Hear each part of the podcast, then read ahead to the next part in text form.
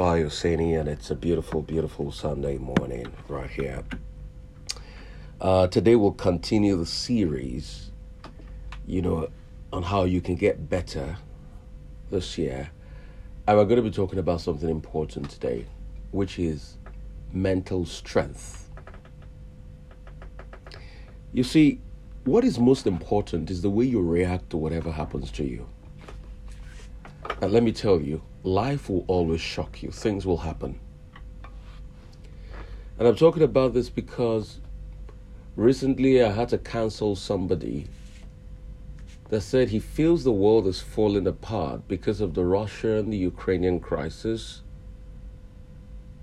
And for him, he doesn't understand what is going on in the world. That all the things he knew to be the ethos and the norm of the world has changed. And this was somebody highly educated, left Oxford with a PhD in the early 1980s, traveled around what is Russia, Ukraine, the Caucasus today, Georgia, seen the world for what it is. And he's baffled about what the world is going through. For you, it might not be Russia or Ukraine. For you, it might be about your family. You don't even know the man or the woman you married to 20 years any longer. She has changed. He has changed. It's no longer that voice of reason you used to know. For you, it might be the decadence in the Nigerian system, which you don't even understand what is happening. So much love for money, politicians tell lies to our faces, bastardization, of the moral ethos system. A lot of people doesn't don't even understand what it what it means to be a Nigerian any longer they are caught up in a in a quandary when it comes to thinking of what the Nigerian outlook economically will be. There are challenges everywhere, challenges that they don't even expect is coming and staring at them in the face. They're inundated by stories of 16 year olds that want to buy Ferrari and had to cut and kill somebody else to do blood money. You're shocked at the mindset of people even believing that the best way to get money is to kill somebody else. You're shocked at the level of corruption. You're shocked at the way of the world. And you're lost for thoughts and words.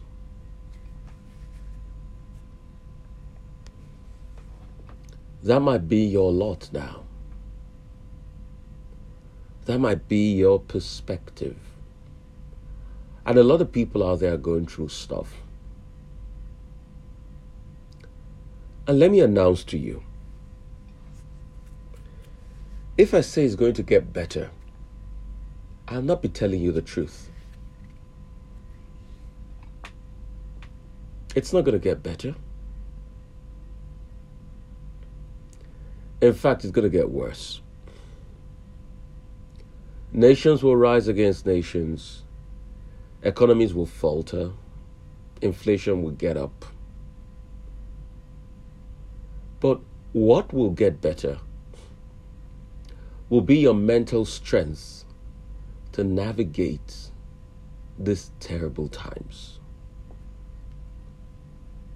And that's why I'm very particular about the development of your mental strength. Because, see, people will always be the things they are. And the only time we can get out of all the things happening in the world is if we can push a better message of revival and developing a better mental strength for a lot of people to fight the circumstances they face. The only thing we're given the chance to do is to mitigate the severity of the assault on the world while we use information to hedge against mental decadence. So, the very first thing we should do in developing mental strength is we should also encourage others to develop mental strength. We should also encourage others to have a more positive outlook at things. Because if we don't do that, then it comes back to hurt us. And that's why I keep telling people that, you see, if your neighbor is not free or your neighbor is not saved, then you are not saved. Because your neighbor that has not been exposed to new ideas to deal with the challenges of the world will break down and not just breakdown will lead to destruction of you that you think you're safe. And that's why when I share these messages on the podcast, share it with everybody in the world. The first way to developing that mental strength is to building a community that carries one another. One of the greatest problems in Nigeria today is that as we become richer, albeit a section of people, as we become more egalitarian, we have lost the community values that kept us together. And we have become stupid over the years. And that's why the societal ethos has gone off. In Nigeria, back in the days, we used to have days where people used to go eat in their neighbor's house. In fact, families will say, Please, neighbor, help me keep my children. But we can't do that any longer now because a lot of us are not even talking to our neighbors in the first place. Some of us don't even know our neighbors, and we can't develop a mental strength to fight the challenges of the world if we don't come together. Because it is us that will sharpen and lift one another. I remember we used to have something called Love Feast back in the days. And guess what we used to do? We'll target neighbor's birthday to do love feast. So what we'll do is we'll deliberately carry food to the person's house and celebrate love feast in the person's house during their birthday. And we discover that most of the time the person will now call us to us and say, guys, God sent you people low. Because really, I didn't have plans for my birthday because I didn't have anything. But God used you, you brought food, and my birthday became memorable. So now we are not concerned about making birthdays memorable for others in love. What we are concerned is about pepper them. How we want to show the other person that you can't throw a bigger birthday party than mine. So what we constantly fight with is the your Mercedes is bigger than my mentality. And when we do that, we lose the mental fortitude to fight through the evolution of life. Let me tell you for free. You see, when people talk about the good old days, it wasn't that the economy was paradise, but what it meant was that there was moral cohesion amongst the people. So when people say the times were good back in the days. I still hear stories of five people sharing a bottle of beer in love or sharing a bottle of wine in love. And when you ask them, they'll tell you that they couldn't actually afford a bottle of beer. But today, everybody wants to afford a bottle of champagne, wine, or soft drink or whatever it is or zobo for themselves and they are leaving other people out. So that's why you hear governors, some governor in the past told a widow when she told the governor her plight, he said she should go and die. Because we have become more self conceited And it's just about us and what makes us happy at the expense of other people. But if we don't come together and build a more cohesive society, the pressures of the world will become more palpable, we'll feel it more. And that's why I submit to you in my argument that nothing has really changed. People have just become more selfish. And in building mental strength, we need to come together. In coming together, we need to understand that your first service to humanity is not about the big bag found the big bank account you own, but is the fact that the other fellow person is a human being.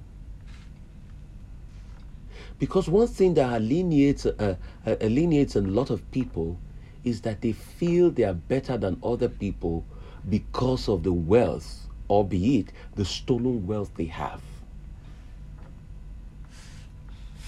And that's why we are quick to say words like, Do you know who I am?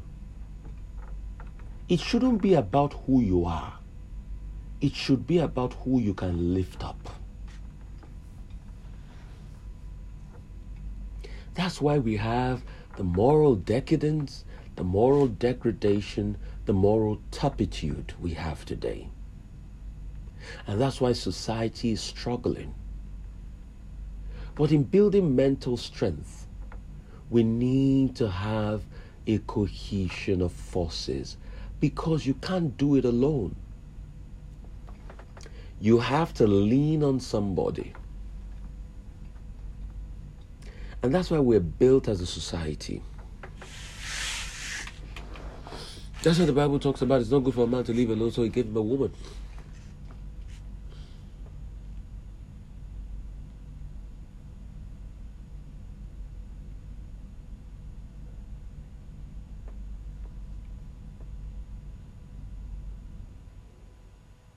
Ask yourself are you doing it right?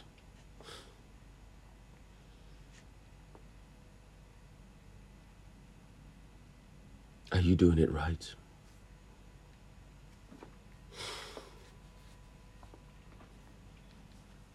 Introspect. Think about it. Are you doing it right?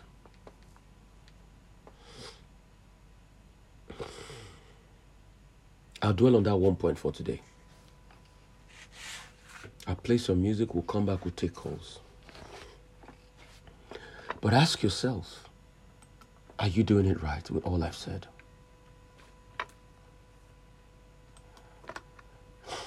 Is your mindset just about your wealth alone?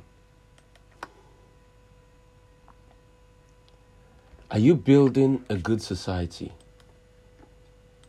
Are you lifting other people up? Are you helping them stand on their feet? Are you helping them build mental strength when they come to you, or you are going to the back to laugh at them? Are you doing what Christ says we should do by lifting one another up? Ask yourself that. Because, see, all the approach about building mental strength has always been on the individual. But we're not teaching ourselves enough that we need to understand that we are a collective, we are a society, and that what affects the other affects me. So we must try as much as possible to be there for another so that things don't bring the other person down that I know that affects me. Because, see, if the politician truly understands that the downfall of a citizen is their downfall, I don't think they will act in a very insincere way that it's just all about them and the power they get alone. And you see, when we start to act as a collective, as a community, then we start to have compassion. I was talking to somebody yesterday This man is 78 years old. And he was telling me how easy it was to get car loan in a government parastatal. And the question is, what changed? Why is it that when people get to that part, they don't get car loans as easy as before again? And he said people became more wicked and they thought about themselves. So all the policies that will favor people, they scrap it because they want to keep it for themselves. And why did people become more wicked? We lost the mental strength built by the sense of community. So once we lost the sense of community, we lost ourselves. And that's why you're seeing banditry, killings, and all of that. It's because we have lost the sense of community. We don't even believe in community. Community is so stratified that what some people want to do is to lord over community. And once they think they have an AK 47, the job is done for them. Some people in the political class, once they have police escort, the job is done for them. And there's a repression by the poor because the poor now thinks, oh, I should have the money that guy too has. Then the sense of entitlement builds, then chaos happens. So, this thing I'm saying is the reason for the destruction of the Nigerian society as we speak today. But why were we better resilient? Because we built mental strength through the understanding that community was the cornerstone of building mental strength and we truly understood that people truly cared. There are some children today, as we speak, that most of their childhood was spent in their neighbor's house. Because when their parents were busy, they formed a rapport with their neighbor, they grew up with their neighbor's children, and their neighbor provided a family support for them.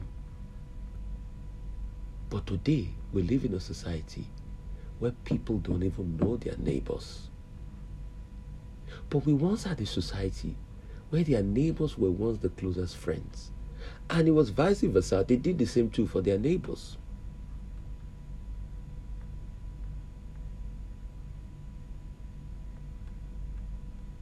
So once we destroy that societal ethos, then we had a problem. Because when you even look at the historical antecedents and anthropological evolution of Africans, we are very communal. And especially in different parts, we built our houses based on a system called the Agboolé system. We built our houses like a courtyard. The brothers, the sisters, the cousins all of them lived together. And they had a center courtyard. They built one